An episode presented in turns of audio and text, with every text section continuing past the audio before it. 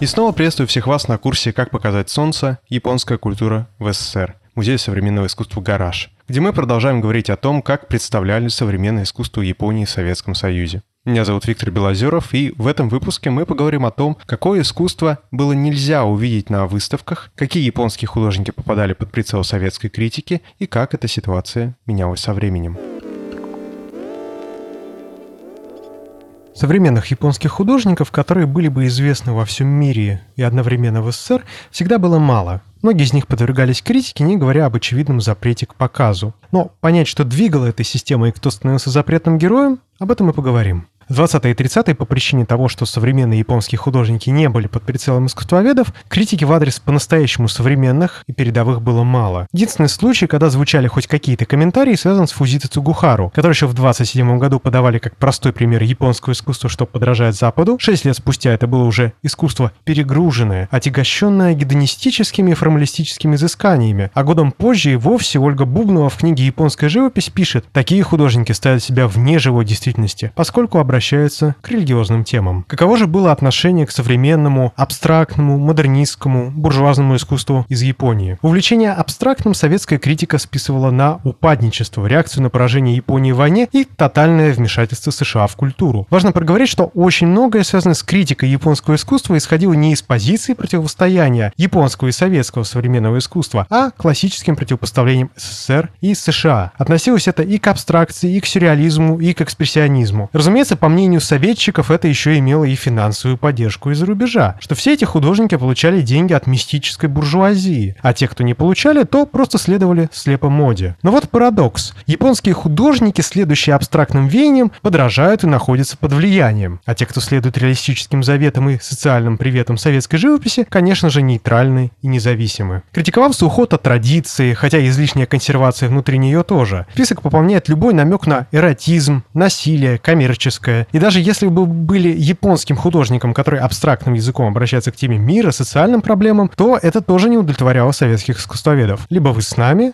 либо против нас. Сюрреализм, может, и претендует на раскрытие социальных драм, но антигуманен. Поп-арт — сплошная коммерция. Оп-арт — иллюзии и искажения. То, что уже обнаруживается в книгах начала 80-х, что дальше поп-арта теоретики шагнуть были не в силах. Концептуальные практики, упоминаемые вскользь, это уже идеология новых левых, нигилизм и эстетическое бунтарство, без самости и оригинальности. Под прицел советской критики должен был попадать кто-то крупный, известный у себя на родине. Так возник набор пассажей в адрес Укамото Таро. Художник был настоящей живой легендой японского искусства, начиная с 30-х годов, и в том же статусе он пребывал вплоть до самой своей кончины в 96 году. Невозможно забыть его башню солнца на Экспо-70, а также визуальные элементы первобытной эпохи Дзюмон, которые он привнес сотни своих самых разных работ. Советские авторы без церемоний писали про его творчество далеко не самые лестные вещи. Вот, например, его картины — это безжалостность, бьющего человеку в глаза ослепительного прожектора, сопровождаемого грохотом джаза. Или произведение Таро Окамото «Танцы. Непонятное нагромождение линии красок». Таким же успехом можно было бы назвать «Скотным двором» или «Паровозом». Другой такой пример скрыт в книге Василия Ефименко, япониста, который в ходе своих путевых заметок упоминает посещение выставки Окамото Таро. Посетителей, кроме меня, только две девушки, которые с непроницаемыми лицами осматривали полотна. Вскоре они ушли, а взамен им появилось трое солидных и жизнерадостных мужчин. Их смех привлек мое внимание. Оказывается, они издали пытались определить содержание картины, а потом уже читали ее название. Их предположения ни разу не оправдались. Парадоксальным образом, несмотря на все остроумные колкости, советские художники навещали Окамото в его мастерской в Японии. Так трое, Андрей Мыльников, Юркунос Витаутас и Лео Лангенин, после встречи с ним писали, что его творчество весьма интересно, и советским художникам необходимо установить с ним дружественные отношения, которым сам художник был настроен перспективно. Были даже планы с японской стороны отправить Окамото Таро с группой журналистов из Асахи в СССР в 1971 году и сделать документальный фильм, посвященный искусству Средней Азии, и познакомить зрителей с местными памятниками. Но по какой-то причине, несмотря на заготовленную программу пребывания, дело так и не дошло до своей реализации. Доставалось и тем, кто поначалу мог быть в фаворе, а затем также искренне не спровергаться. Знаменитый ксилограф Фонти Косиро был очень популярен среди советских искусствоведов. Все ценили его мастерство в области реалистической гравюры, пока в послевоенное время свои работы он не стал привносить абстрактные элементы. И вот тогда все автоматически посчитали, что художник принес ценность своих ранних работ в жертву космополитическому авангардизму, что сделал ее декоративным и что сам-то художник на самом деле деле сопротивляется. Где-то внутри ему это очень и очень не нравится. Нечто подобное случилось и с любимцами советской публики Маруки, когда они в середине 60-х годов вышли из Компартии Японии, не согласившись с линией партии по вопросам ядерного разоружения. А потом и вовсе в 70-м году отправились в США, где они убедились, что на самом-то деле ничего страшного там нету. Поэтому даже в дальнейшем пошли циклы работ, посвященные разным темам, от Освенцима до Нанкинской резни и американских узников войны. Поэтому, начиная с 70-х по конец 80-х, про Маруки ничего нового нельзя было встретить.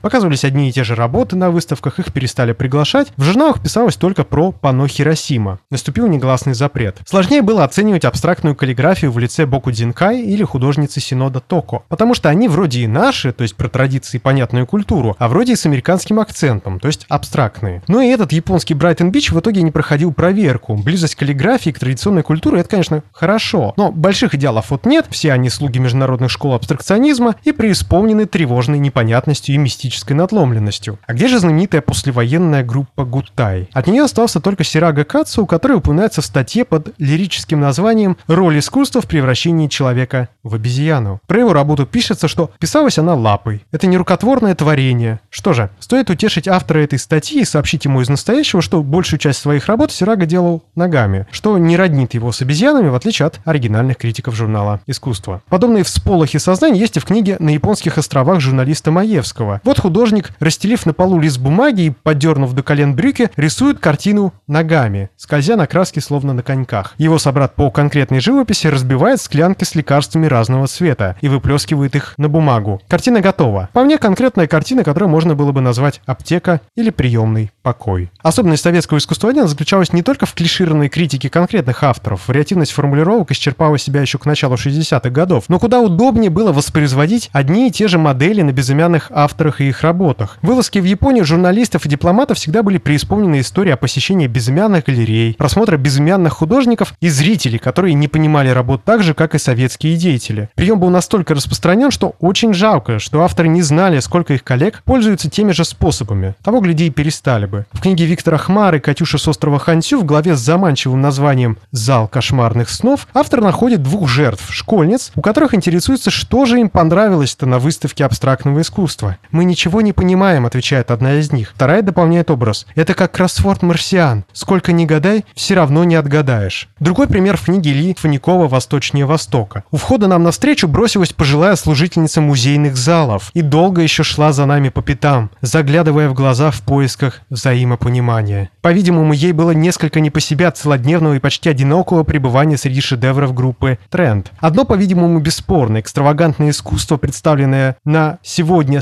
собакой длиной в 2,5 метра и пластиковыми композициями «Тренда», одну из них авторы сами назвали надувным искусством, выражает глубокий кризис художественной мысли, утрату каких бы то ни было критериев и точек отсчета. Важно было не только раскритиковать, но и на контрасте показать выигрышное положение советского искусства, что абстрактное никому не нужно, а вот советское — это уже совсем другое дело. Залы пятой международной выставки графики как Токио, так и в Киото почти всегда были безлюдные. Не будет преувеличением сказать, что интерес к ней был минимальным. Отсутствие посетителей связывалось с зимним сезоном, холодами, а некоторые рецензенты склонны были отнести это за счет избалованности японцев международными выставками. Однако совершенно очевидно, что дело не в холодах и присыщенности японцев. Одновременно экспонировавшаяся выставка сокровищ советских музеев собрала около 400 тысяч посетителей в Токио. Какую бы рекламу не устраивали произведения абстрактного искусства, японская публика не особенно жалует экспозиции подобных работ. Выставка абстрактного искусства, даже если они проводятся бесплатно, собирает всегда очень незначительную аудиторию. Вообще, атрибуция работ к тем или иным направлениям для советских искусствоведов была задачей непосильной. Ну и какая разница, когда эти работы никто не видел? В этом кроется одна существенная деталь, что чаще всего негативно писались про те работы, которые даже не сопровождались иллюстрациями. А чем темнее ночь, тем страшнее в ней звери. Так Йосихара Дзюро из Гутай, Аракава Сюсаку, концептуалист и архитектор, Томио Мики, обсессивно делавший скульптуру ушных раковин, становились поп-артом. Диагнозы выписывались быстро, а детали были не важны. Конечно, были случаи проникновения крамольного искусства и его создателей. Так на знаменитой американской выставке в Сокольниках была показана работа «Удивительный фокусник» американо-японского художника Куниоси Ясуо. Представлен на выставке бессодержательной картиной «Удивительный фокусник», скверно нарисованный, с неприятными резкими красками. Сохранилась фотография, на которой как раз-таки перед этим полотном стоят Никита Сергеевич и Микоян. Первый с ухмылкой, второй затылком. Положительных примеров описания практически не было. Да, попадались группы наподобие Computer Technic Group, про которые писали, что они занимаются компьютерным искусством. Но это рассматривалось исключительно в контексте технологий, без какой-либо адресации к искусству. Другие же лазейки касались в основном плакатистов. Таданори Юко и Фукуда Сигео, их работы всегда можно было увидеть на международных графических биеннале в других советских республиках. А вот вылазки в Японию нет. Так, к примеру, Марк Шагал в начале 60-х пишет письмо в Министерство культуры СССР с просьбой выдать ряд своих работ для его выставки Токио. На что он получает ответ от директора Третьяковки, Поликарпа Лебедева, в котором он пишет, что Государственная Третьяковская галерея исходит при этом из тех соображений, что задачей советских музеев в деле пропаганды искусства является и за пределами СССР пропаганда реалистического искусства,